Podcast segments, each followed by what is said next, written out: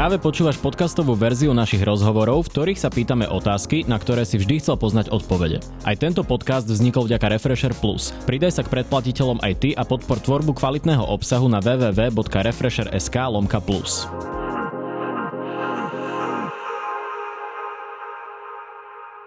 Vítajte vo Face to Face. Pozvanie do nového štúdia Refresheru prijal minister hospodárstva, podpredseda vlády a predseda strany SAS Richard Sulík. Dobrý deň. Ďakujem pekne, mi to potešením byť prvým hostom v novom štúdiu. To sme radi.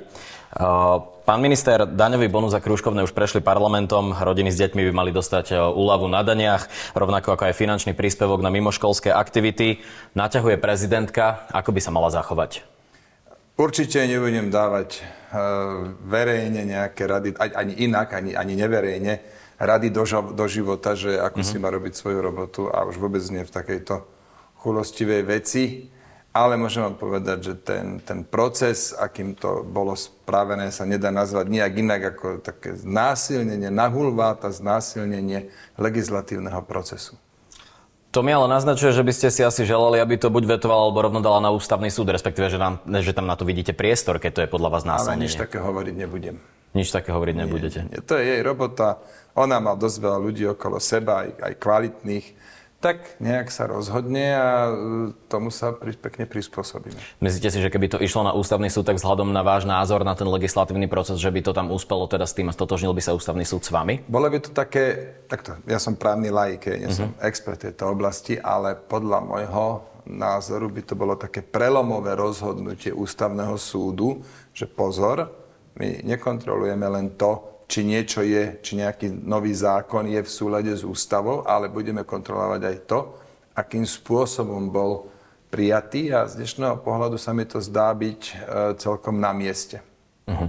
Zároveň ale my sme tu viackrát mali, ako tomu vy hovoríte, znásilnenie legislatívneho procesu. Aj za bývalých vlád sa prijali veci skrátené v legislatívnom konaní, ktoré sa nemuseli. Niekto by mohol argumentovať, že aj za čas koronakrízy, kedy ste vy niektoré z tých návrhov podporovali, čiže nebojíte sa, že vám to možno zoberie potom nejakú zbraň, alebo nie je to možno pokrytecké, keď to vyčítate v tom návrhu, ktorý sa vám zrovna nepáči? Ja zase nehovorím, že legislatívny, teda že skrátené legislatívne konanie treba zrušiť. To nie, uh-huh. ale my máme jasne napísané, kedy môže dojsť k jeho použitiu, keď hrozia hospodárske škody a ešte nejaké ďalšie dva dôvody sú tam uvedené. A pokiaľ tie dôvody nie sú dané, tak toto jednoducho sa nesmie takto robiť. A pokiaľ viem, my sme to vždy kritizovali. U nás v klube Ondrej Dostal, ktorý medzičasom už nie je poslanec, ale je štátny tajomník na ministerstve spravodlivosti, tak on je na toto veľmi citlivý a on nás vždy upozorňoval na klube, keď sme sa bavili, že teda ako sa k čomu postavíme, pozor, tu nie sú naplnené dôvody na skrátené legislatívne konanie A. Práve, že počas korony tie dôvody naplnené boli. Čiže to treba rozlišovať. A... No ale ako som povedal, uvidíme, uvidíme, ako sa zachová prezidentka a uvidíme, ešte tu je taká vec totiž, že na ten ústavný súd to musí nejak, niekto podať. Uh-huh. Vie to podať 30 poslancov, vie to podať aj prezidentka, ešte nejaký ďalší. Čiže uvidíme, ako sa prezidentka aj v tomto zachová. Uh-huh. Čo to bude znamenať pre naše hospodárstvo, keď ste minister hospodárstva, práve tieto zmeny schválené, ak teda prejdú v platnosť? No budú znamenať najmä pre financie, uh-huh. a nie som minister financií, uh-huh. ale bude to znamenať uh, ďalší deficit e, v štátnej kase, preto lebo tie výdavky buď, buď sú pofidérne, teda nie, že dá sa na ne, nie sú také, že by sa nedalo spoláhnuť. Prepašte, tie príjmy, ktoré majú príť výda, e, kryť tie výdavky.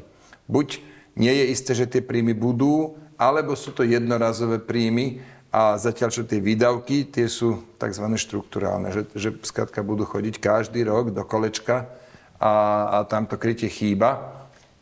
Navyše, my už aj bez tohto balíčku musíme budúci rok konsolidovať e, o 1,5 miliardy eur štátny rozpočet. To znamená znižiť práve tieto štruktúrálne výdavky, také, čo mm-hmm. sa mhm. opakujú, a k tomu tu dojde ďalší, toto je ďalšia suma navyše, čiže vidím to veľmi zle pre verejné financie budúci rok, ako bude to extrémne napäté. Prečo ste to teda teda toto je tá moja otázka, že či ste to vy nevetovali, alebo respektíve pristúpili ste na ten kompromis, že sa o, tých, o tom kryti bude rokovať a teda parlamentom to ale prešlo. Čiže... No nie, nie, že sme pristúpili na kompromis, my sme to nevetovali, my sme uh-huh. boli proti, my sme povedali, my budeme jasne proti ale nevetovali sme to. A to preto, lebo s vetom narábame veľmi opatrne, veto sme mm-hmm. použili pri vyšších daniach, lebo to je naša červená čiara. Ja som od začiatku vravil, že žiadne vyššie danie z, žiadne vyššie danie z SAS nebudú, ale tu pri týchto napríklad e, pri, pri tom daňovom bonuse. Veď my s tým súhlasíme, to je, to je dobrá Tak ono je to efekt znižovanie daní, dá no, sa povedať, to, nie? No, to je na diskusiu, to tak nevidím. Ale každopádne, my, my nie sme tu, že zásadne proti, len je to strašne šité horúcov výhlov, je to zle vyhotovené.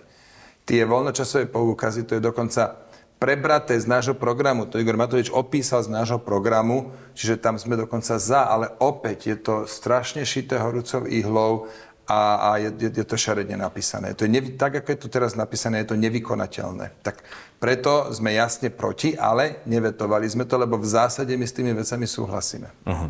No tak porozprávajme, porozprávajme sa ešte o tom krytí, lebo vy ste navrhovali vtedy Igorovi Matovičovi, že my tu máme daňové nadpríjmy že tie by sa z časti mohli použiť na toto krytie. On však na to argumentuje, že tie chce použiť v budúci rok na zvyšovanie platov lekárov a sestier. No ale čas daňových príjmov, nadpríjmov používa aj tu, jak to bolo uvedené v dovodovej správe. Uh-huh. Tu je problém taký, že, že jednak papier znesie veľa uh-huh.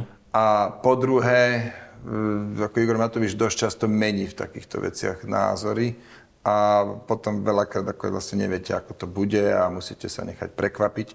No hovorím, toto je problém ministerstva financí, ministra financí a on sa s tým bude musieť vysporiadať. Momentálne to tak nevyzerá. On mal minulý týždeň rozhovor pre Postoj, kde neviem, či ste ho čítali, ale možno aj načrtol, že ako sa s tým chce vysporiadať.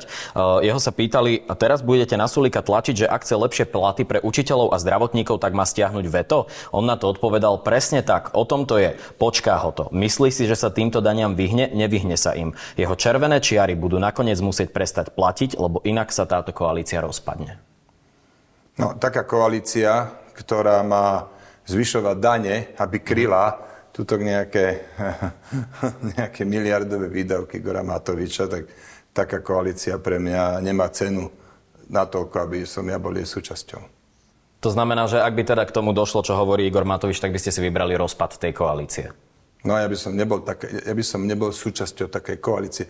To je totiž rozdiel ten, že ak by napríklad my sme si povedali, že nie, tak vyššie dane s nami nebudú a odchádzame, tak stále ešte vláda môže fungovať. Nič sa nerozpadlo, koalícia môže fungovať. Ale vláda, vláda. Áno, ale môže fungovať. Je to riadne e, zvolená vláda, ktorá dostala v minulosti 76 e, hlasov v parlamente, teda bola aj vyslovená dôvera a mm-hmm. môže fungovať aj ako menšinová. Náš odchod by nespôsobil žiaden rozpad, ale jednoducho vyššie dane sú pre nás no-go. Uh-huh. Vy ste v relácii na Telo Plus povedali minulý týždeň, Igor Matovič má manickú fázu. Musíme ešte 2-3 mesiace vydržať, kým to prejde. Pán minister, vy máte informácie o tom, že by mal minister Matovič nejaký problém alebo zdravotný problém, ktorý by ovplyvňoval jeho konanie? Ja som laik v tejto e, oblasti, nie som expert, nie som mm-hmm. psychiatr. A možno, že by bolo dobre takéto otázky klásť odborníkovi. Máme tu dostatok psychiatrov, ich sa treba spýtať, že ako to hodnotia. Tak psychiat, riadny psychiatr podľa mňa nebude diagnostikovať verejne niekoho na diálku? No, stalo sa to v minulosti, keď nejaké združenie psychiatrov sa vyjadrovalo k duševnému stavu Vladimíra Mečiara. Uh-huh. Je to tak pomaly 30 rokov dozadu, ale stalo. Nepatrí to do 30 alebo, rokov dozadu, takto sa vyjadrovať o alebo koaličných 20, partneroch? 25 rokov dozadu. No, jedno ako, ja som povedal môj názor, čo si myslím. Myslím si, že keď prejde manická fáza, tak sa bude znovu dať lepšie fungovať. Uh-huh. Uh, toto všetko by niekto mohol povedať, že by mohol moderovať premiér, ktorý aj keď bola minulý rok koaličná kríza, tak tam bol v podstate daný na to, že to je zmierlivý človek, ktorý hľadá kompromis. Aj je a aj hľadá. No, on povedal v sobotných dialogoch, ak sa nemýlim, uh, že nie je šéf tejto koalície, že nad ním je ešte koaličná rada.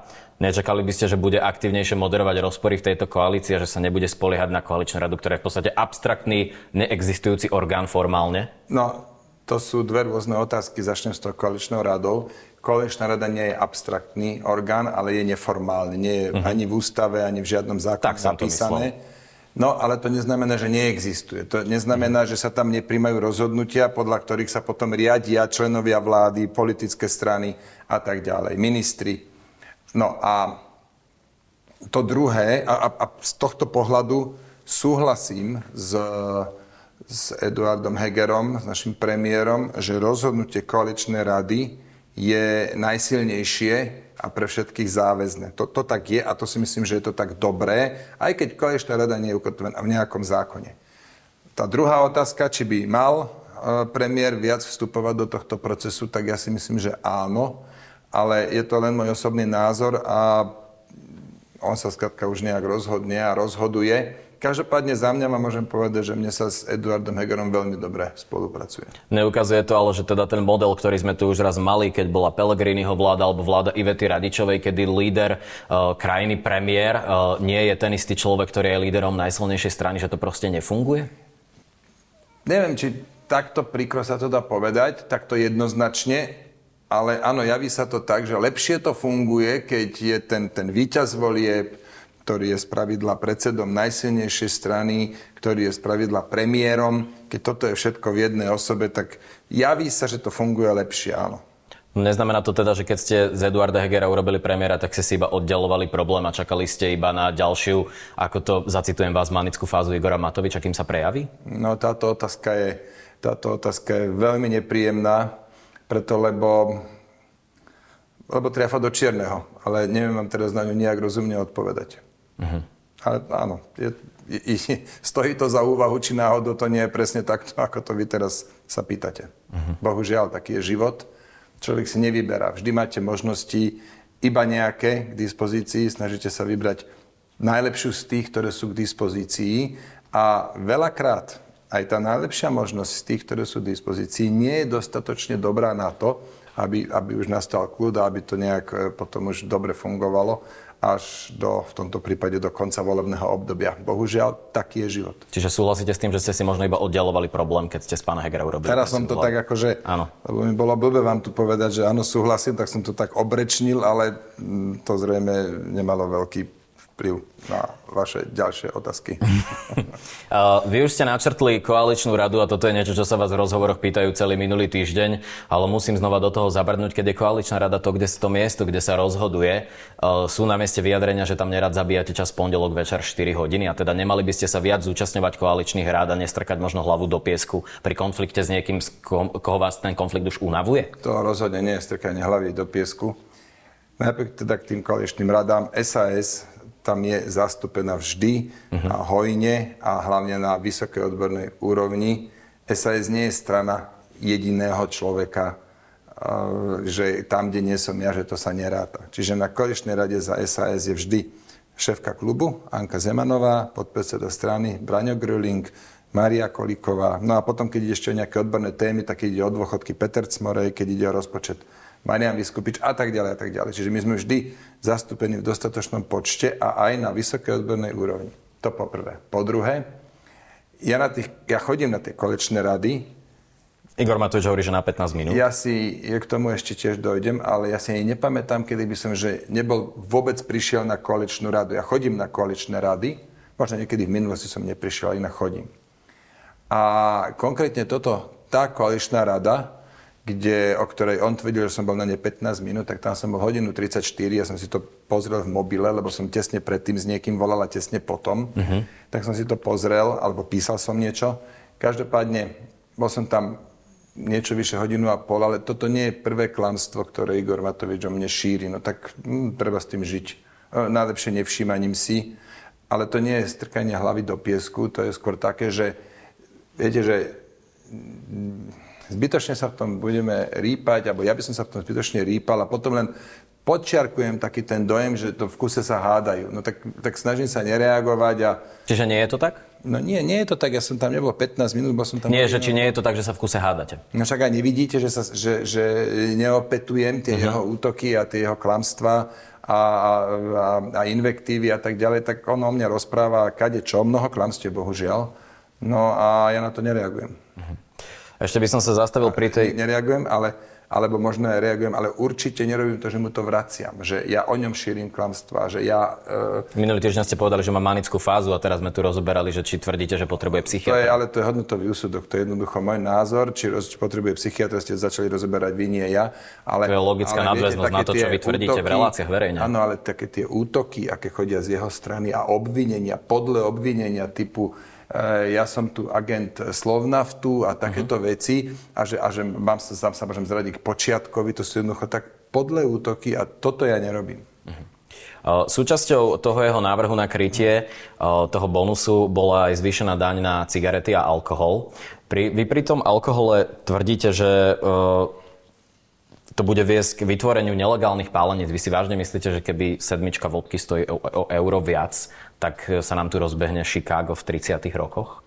No nie, ale už dnes máme nejaké ilegálne pálenice, no tak, uh-huh. alebo teda čierne pálenice. Ich počet by stúpol, lebo ten trend uh-huh. je taký. Po druhé, ale dialo by sa aj to, že ľudia by prešli na, na iný alkohol. Tak si povedať, dobre, tá vodka už nie, tak bude piť nejaké čúčo, z ktorého sa žiadna daň neplatí, tak za, a, a v dvojlitrovej fľaše čúča máte, máte možno viac alkoholu ako v politrovej fľaše vodky, tam nie je žiadna daň, takto budú ľudia unikať z tej, z tej povinnosti platiť dane. Ja by som to rozhodne nebagatelizoval, to poprvé. Po druhé, ako ja nevidím, rozumieť dôvod, ako vychovávať ľudí cez dane. Tak keď si niekto chce vypiť, tak si vypije, na víno nemáme žiadnu daň, hej, ako vo víne sa môžete kúpať a neplatíte cent dane. Uh-huh. Ale keď, si nie, keď má niekto chuť na, na gin tonic, tak musí zaplatiť e, tú daň. Dobre, tak je, je to skladka taký stav, ale, ale teraz to zvyšovať s tým, že však to je dobrá daň, tak ja s tým mám problém. Jaká dobrá daň? Žiadna dobrá daň neexistuje. Ľudí nebudeme vychovávať cez dane, lebo ľudí nebudeme nijak vychovávať, tí sa vychovajú sami väčšina z nich je dospelých a, a má zdravý, rozumný úsudok. Ale uznávate, že na Slovensku máme problém s alkoholom. No áno, ale ten riešme. Áno, mm-hmm. tak ja zainvestujme napríklad do, do alkoholových, protialkoholických liečební, ale nepoďme teraz trestať aj 95% ľudí, ktorí s alkoholom žiaden problém nemajú. A pri cigaretách je to niečo podobné, tam uvedem príklad v Čechách za posledných 10 rokov zvyšili daň z cigaret do 31% a mhm. výnos stúpol o 0%. 0%. Aký má toto zmysel? Možno ľudia prestali fajčiť? No, určite neprestali fajčiť, ale rakúsky a nemeckí turisti prestali kúpovať v Čechách cigarety. Čiže štátu vypadli príjmy a teraz to, čo im vypadlo, musia vyžmýkať e, z vlastného obyvateľstva. Uh, Igor Matovič, opätovne ho musím spomínať, uh, hovorí, že vy pri tom alkohole iba obhajujete uh, svojho kamaráta Jana Sabola. Áno, to je taký ďalší podlý útok a to je asi tak, ako keď ja by som povedal, že no, nechcem vedieť, koľko sa nabalil pri tých testoch, lebo to bol jeho kamarát, čo tu tam kupoval a potom na, tu uh-huh. pretestoval celý národ 10 krát a minul 3 miliardy na testovanie. No, poďme sa pozrieť na to, koľko on sa na tom nabalil. To je rovnako podle a bohužiaľ, no, musím s tým žiť. No. Vy ste dlhé mesiace hovorili, že vy nemusíte prichádzať s vlastnými návrhmi, ale napokon ste s jedným prišli. A ten sa mal týkať e, zvyšovania životného minima, uh, okrem iných vecí. Uh, donesli ste to na koaličnú radu, ak sa nemýlim, a Milan Krajniak uh, vtedy vám mal povedať, že sa na to pozrie, preráta si to a prišiel s nasledovným. Citujem ho. To, čo SAS predstavila, je nekrytých 900 miliónov eur. Milanovi Krajniakovi to vyrátal Inštitút pre sociálnu politiku. To je takto. My sme navrhli nejakú sumu. Uh-huh. Treba rozlišiť dve veci. Jedna je, že sme navrhli, poďme zvýšiť životné minimum, lebo to najlepšie e, rieši ten problém, ktorý majú má časť obyvateľstva s infláciou. Lebo životné minimum, od neho sa odvíja 28 sociálnych dávok. Čiže zvýšme uh-huh. životné minimum. A potom sme povedali, že no, tak poďme sa baviť o koľko. A tam sme boli otvorení debate. Áno, my sme dali nejaké číslo, keď to je veľa, tak dajme kľudne menšie číslo, lebo my sme navrhli z 220 na 280, tak plus minus. Tam je skôr tá pointa, že vy kritizujete, že tie výdavky Igora Matoviča sú nekryté a potom Milan Krajňák príde s tým, že ale tie vaše hovoríme, sú tiež. Áno, ale my hovoríme, že však jednak podrobme to riadnej diskusii, po druhé riadnym výpočtom a po tretie my netrváme na tom, že to musí byť presne 280 eur to životné minimum, ktoré sme navrhli. No keď nie je dohoda na takom čísle, dajme, dajme dohodu na, na, na navrhneme 5, 250 alebo 245 alebo koľko.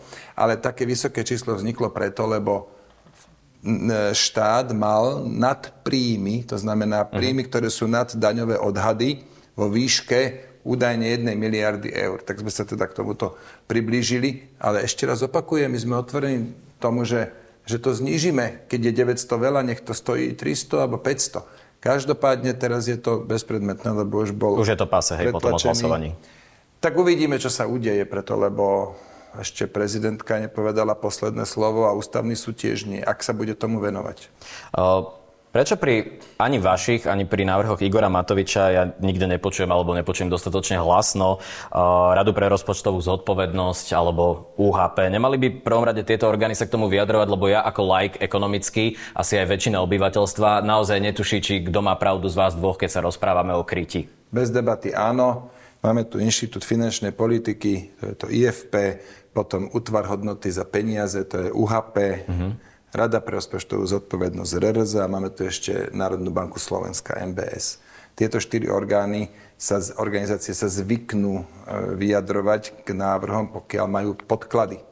A toto sme tiež kritizovali, že Igor Matovič im tie podklady jednoducho nedal. On s tým išiel rovno do, na vládu a potom do parlamentu. Takto sa nedá robiť seriózne. No a to hovorí, že sa dostatočne nepýtate na tých koaličných radách, teda, nie, že ste ne, sa mohli zaujímať. Nie, nie, tak ale už úplne jedno, či sa pýtam mm-hmm. alebo nepýtam na koaličná ktorá, ako ste to povedali, nie len uchopená v zákone, nie je. Uh-huh.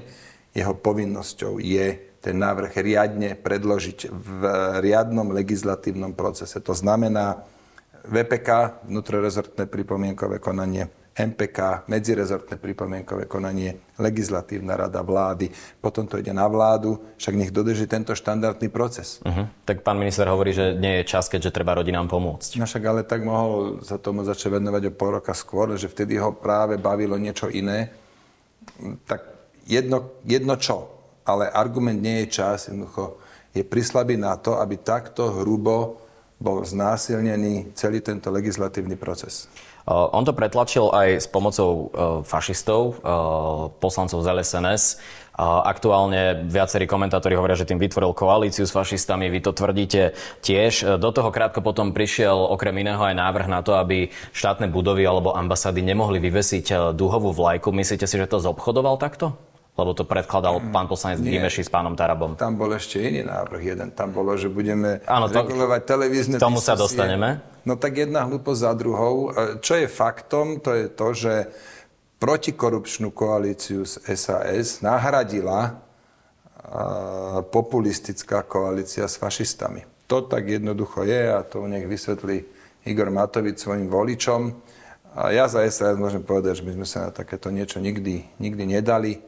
A jednoducho s fašistami sa nevyjednáva, hotovo. Čo sa týka obsahu tých návrhov, napríklad tie vlajky, na to hovoríte čo ako... No hovorím, jedna hlúposť za druhou, pri tých vlajkách je to dokonca také úsmevné, že teda poslanci e, Gimeši a Taraba po tom, čo sa im podarilo vyriešiť všetky ostatné problémy Slovenska a prilohlého sveta, e, zapustili do toho najpálčivejšieho problému, ktorý ostal a to je duhová vlajka, ktorú ktorú pani ombudsmanka, ja neviem, asi dva roky dozadu vyvesila do, kvôli, kvôli jednej udalosti. Aj pán Káčer, keď bol v Budapešti Pride. Áno. Áno, áno, áno. tam, tam sa teda polemizuje o tom, či ten pán Gimeši to neurobil kvôli tomu, aby mal Viktor Orbán jednu ambasádu menej, o ktorej sa môže obávať, že vyvesí takú ja vlajku. Ja neviem, no ale dobre, každopádne kvôli jednej či dvom udalostiam teraz mm. je mhm. zmeniť zákon a hlavne takýto, ako už úplne smiešne.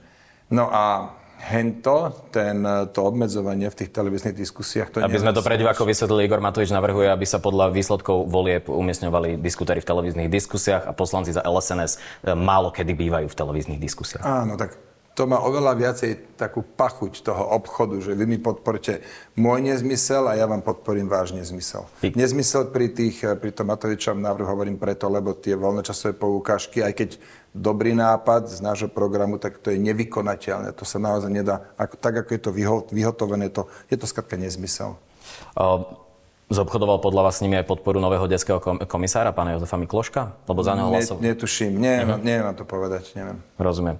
Uh, vy ste koncom minulého týždňa oznámili, že sa z časti zbavíme závislosti od ruského plynu, tak skúste sa nám pochváliť a stručne nám vysvetliť, o čo ide. No tak závislosť sme znižili o 65 Je pravda, že to je z pozície SPP, ktoré uh-huh. má pri domácnostiach takmer 70-percentný trhový podiel, preto lebo ja za tie ostatné firmy neviem hovoriť. To je ich obchodná politika, tá je, tá je väčšinou takmer vždy utajená. Neviem teraz, kto má s kým aké zmluvy. Viete ich nejak regulovať, aby sme dosiahli aj tých, tie no, ostatné? No, ono, nie je to potrebné. Potrebné uh-huh. je zabezpečiť, aby SPP, to je štátom vlastnená firma na 100%, vedela vždy v každom momente vykonávať tú funkciu toho tzv.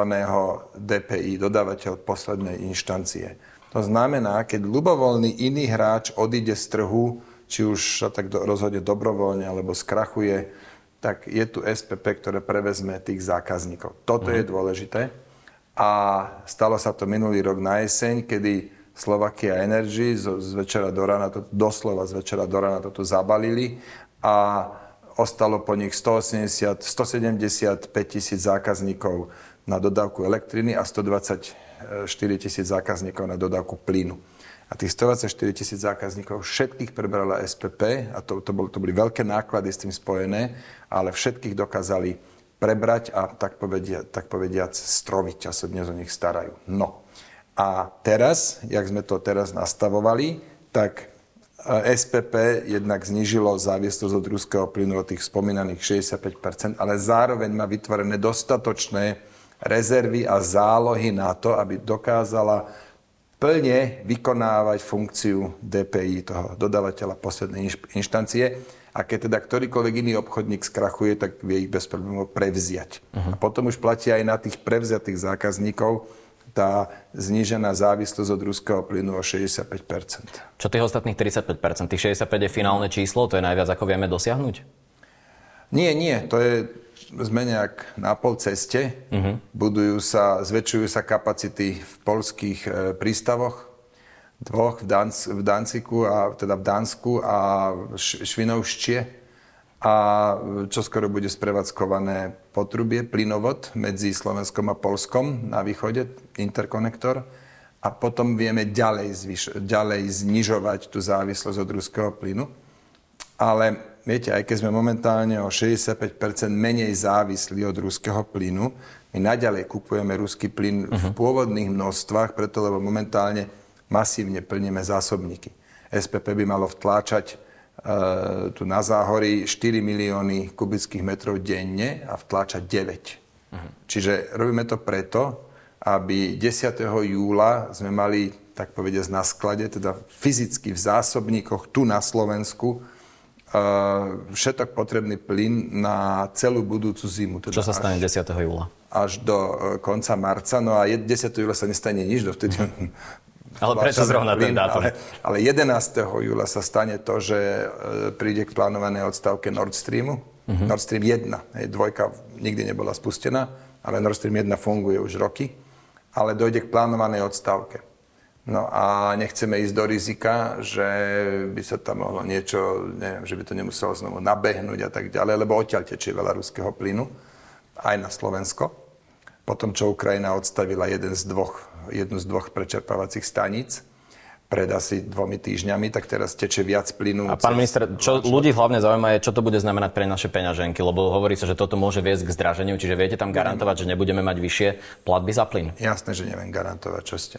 Tento rok, takto, tento rok sú regulované ceny a platia uh-huh. a všetok dodatočný plyn, čo sme nakúpili, tak je v cene rovnakej alebo trošičku nižšej ako ten ruský. Čiže my nenakupujeme teraz plyn drahšie, uh-huh. momentálne, ale čo bude budúci rok vám momentálne nevie povedať nikto. My na tom robíme, dosť intenzívne na tom pracujeme a budem v dohľadnej dobe, začiatkom júna, informovať o cenách na ďalšie roky. Ak by sa stala hypotetická situácia, stane sa zázrak a vojna na Ukrajine skončí zajtra, menilo by to niečo na veci? Pokračovali by ste v tom procese zbavovania sa závislosti od ruského plynu? Treba mať iné zdroje, v tom by sme určite pokračovali, ale mm-hmm ale aj teraz napríklad my kupujeme ďalej ruský plyn, Áno. preto lebo si zlepšujeme, zlepšujeme situáciu a výrazne znižujeme riziko, že by sme boli bez plynu. A ono je to dobré aj do budúcna, mať dispozícii viacero zdrojov, tých viacero zdrojov v celkovej kapacite viac, výrazne viac, ako potrebuje Slovensko a potom si máte z čoho vyberať. Toto je pointa a takto je to. A potom bude ten plyn aj lacne, lebo momentálne je, je extrémne drahý. Toto nijak tá cena plynu, ktorá je teraz, nijak nezodpovedá nejakým ekonomickým nákladom, primeranému zisku alebo nejakej že bežnej trhovej situácii. Uh-huh. Poďme sa chvíľu rozprávať o tej dani z ruskej ropy, tá je odložená na júnovú schôdzu.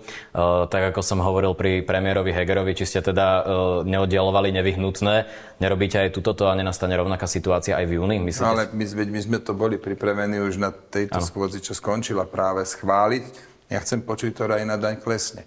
My sme dali tri návrhy. Nech sa zniží DPH na naftu a benzín. Polsko to urobilo, znižili to na 8%. My sme mali spraviť to isté. A na to Igor Matovič argumentuje, že sa to nedá podľa európskeho práva. A Poliaci to akože čo spravili? Oni dostali výnimku. Zniž, nedostali výnimku. Znižili daň a informovali následne o tom komisiu. Uh-huh. A polský minister financí mi písal, že, že komisia to poňala chápavo a aj preto, lebo bolo, je to len na určité obdobie. Jednoducho my žijeme v extrémnych dobách a toto by bolo primerané riešenie a komisia by, to, by nad tým prižmurila oko. Toto, je, toto už medzičasom viem, lebo som komunikoval s mojim kolegom, uh, aj kolegyňou z Polska. Druhú daň, ktorú sme navrhli, bolo, že OK, keď teda DPH nie, tak, lebo DPH by pomohla iba ľuďom, hej? nie firmám, mm-hmm. lebo ty si DPH tak. Druhá alternatíva, čo sme navrhli, je znižiť spotrebné dane na benzín a naftu na, na benzín to je 20 centov, na naftu nejaké 4. Čiže aj to sa môže spraviť, myslím, súhlasíme. Na tú dobu, čo sa bude vyberať dan z ruskej ropy. A do tretice, keď ani to nie, tak znižme DPH na základné potraviny z 10 na 5. To, tie, to druhé a tretie riešenie je určite Európskou úniou povolené. Ako vyzerajú tie rokovania aktuálne s Igorom Matovičom? Je mm. otvorený niečomu z tohto? No tak momentálne je trochu kľud, lebo ešte nie je júnový parlament, uh-huh. tak sa to znovu to oživí, keď eh, bude júnový parlament.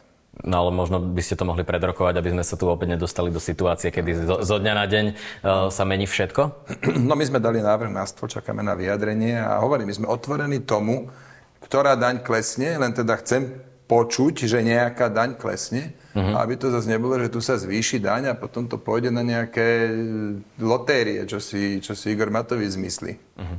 Ak teda nepristúpi na ten váš návrh, tak využijete svoje veto? Áno, ako my nebudeme súhlasiť s vyššími daňami. Určite nie. Uh-huh. Na druhej strane je v poriadku, aby Slovnaft profitoval de facto z ruskej vojny? Nie je to v poriadku, preto hovorím, že a my sme dali na stôl tri návrhy, uh-huh. nech dajú kľudne štvetý, ale každopádne hovorím, tú daň môžeme z večera do rána schváliť, ak zároveň schválime zníženie inej dane. Také, čo pomôže ľuďom. To môže byť koncesionárske poplatky, to môže byť 8% odvod z poistného to môže byť e, zniženie, zniženie dane z príjmu. To je jedno, čo to bude, ale trvám na tom. A to znie pre vás ako skôr principiálna vec. No jasne, že je to pre nás principiálna vec. To je základná ideová četa strany SAS. My chceme menej štátu, štíhly štát, nižšie dane. Náš volič sa živí No nie je to teda moc ideologicky, keď vám povedať, stačí, že akúkoľvek inú daň znížme, aby sme to mohli pretlačiť? No hlavne, že znížime nejakú daň. Toto je pre mhm. mňa v prvom momente dôležité. Hej. tak Kebyže si môžem vybrať, tak si vyberiem DPH, však to sme aj navrhli, na, uh-huh. na benzín a na naftu. Ak nie DPH, tak si vyberám spotrebnú daň. No ale keď všetko do radu budú odmietať, tak potom, dobre, tak potom navrhnite vy nejaké, tak e, e, radšej akékoľvek zníženie dane, ako vôbec žiadne, a len zavedenie dane z ruskej ropy. Z toho, čo rozprávate vy a Igor Matovič, mi teda vychádza, že iba sa koaličná kríza odklada na leto. No viete čo, v lete budú teda tie prázdniny, ani vláda nezasada, parlament nezasada. Na jú som myslel, leto začína ja, ja, už tento tak, týždeň. Tak, ja, ja, ja, dobre, vy už máte leto, no, pekne. Tak uvidíme. Uvidíme, dobre. Uh, vy ste v hospodárskych novinách... Ale to začína kedy? Ale to pre mňa začína, keď je 30 stupňov, nechajme to tak, to... dobre. v hospodárskych novinách ste spomínali, že sa pri Košiciach blíži veľká masívna investícia. Denník aj hospodárske noviny už špekulujú, že by mohlo ísť o Volvo. Má to vytvoriť 25 tisíc pracovných miest, ako sám hovoríte. Je to nebudem Volvo? Nebudem sa vyjadrovať, nebudem sa vyjadrovať. Nechcete to po mne, prosím vás pekne. Vy ste Nechajte to otvorili. sa prekvapiť. Ja som na otázku hospodárskych novín, e, že teda čo sa plánuje na priemyselnom parku Valaliky, preto lebo štát tam intenzívne vykupuje pozemky, tak som povedal, že rokujeme s viacerými investormi a ak, ak to klapne, to... teda takto, aby som bol presný, rokujeme s investorom, ktorého meno síce nepoviem, ale ak to klapne, tak sa bavíme 5000 plus pracovných miest priamo a nejaký faktor 3 alebo faktor 4 pracovných miest u subdodávateľov a bolo by to, a všetko by bolo na východe a bola by to, že obrovská pecka.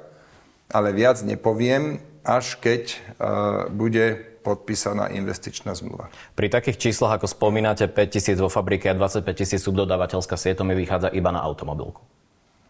No a ja vám hovorím, že ja sa k tomu nebudem viac vyjadrovať, ale vyjadrím sa, keď bude podpísaná investičná zmluva. Prečo až vtedy?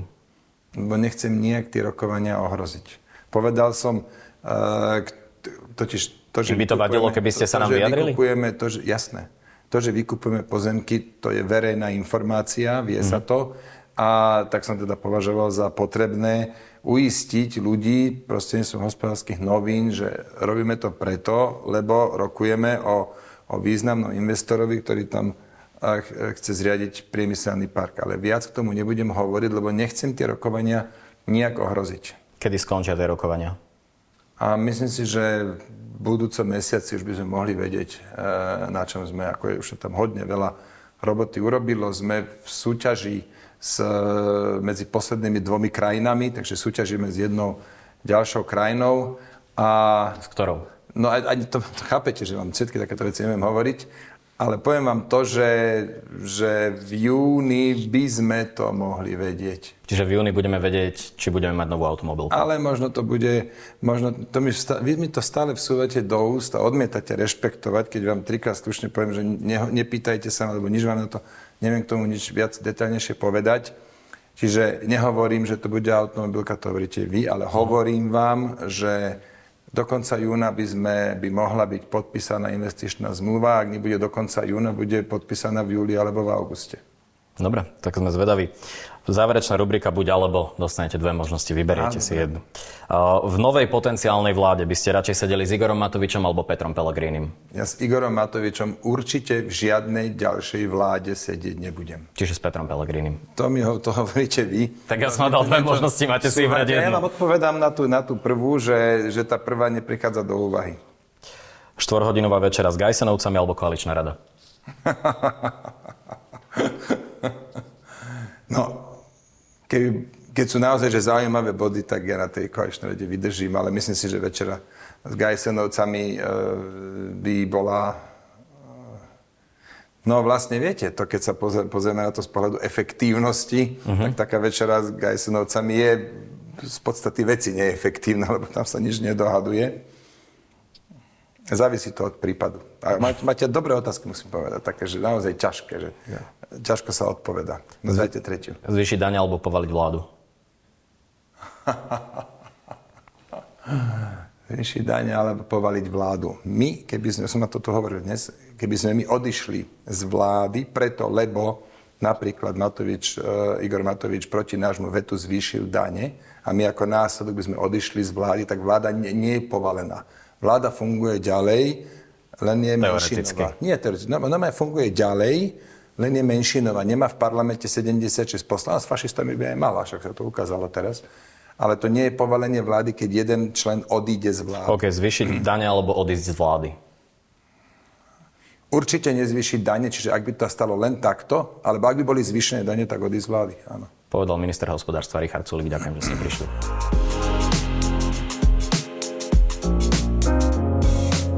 Počúval si podcastovú verziu Refresher rozhovorov. Nezabudni sa prihlásiť na odber tohto podcastu na Spotify alebo v apkách Apple a Google Podcasty. A samozrejme všetky rozhovory nájdeš na našom webe Refresher.sk.